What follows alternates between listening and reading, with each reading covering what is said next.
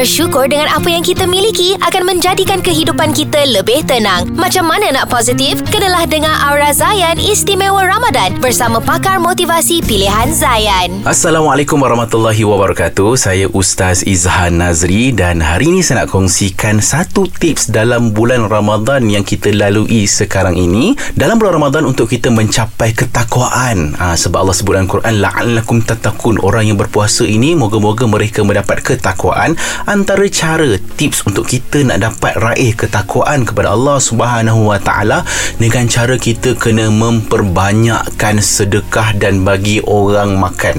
Ah jangan kita makan fikir perut sendiri tapi kita kena fikir juga ada tak orang yang dapat berbuka dengan juadah yang lagi sedap ataupun yang lebih kurang dengan kita tu. Sebab apa Nabi Muhammad sallallahu alaihi wasallam seorang susuk tubuh satu manusia yang sangat kuat bersedekah tetapi apabila masuk saja bulan Ramadan apa kata Imam At-Tirmizi yang diriwayatkan hadisnya Nabi Muhammad sallallahu alaihi wasallam pernah ditanya apakah sedekah yang paling afdal? Maka jawab Rasulullah sedekah pada bulan Ramadan. Dan juga dalam satu hadis riwayat Bukhari sesungguhnya Rasulullah lebih pemurah daripada angin yang lepas yakni angin yang bertiup tanpa sekatan apabila masuk saja dalam bulan Ramadan. Dan macam mana tips untuk kita ni nak dapat banyak pahala dalam bulan Ramadan bagi orang yang berpuasa itu makan. Sebab apa? Sebab Nabi sebut apabila kita bagi makan pada orang yang berpuasa itu kita akan dapat pahala mereka tanpa dikurangkan sedikit pun. Kalau kita bagi lima orang puasa makan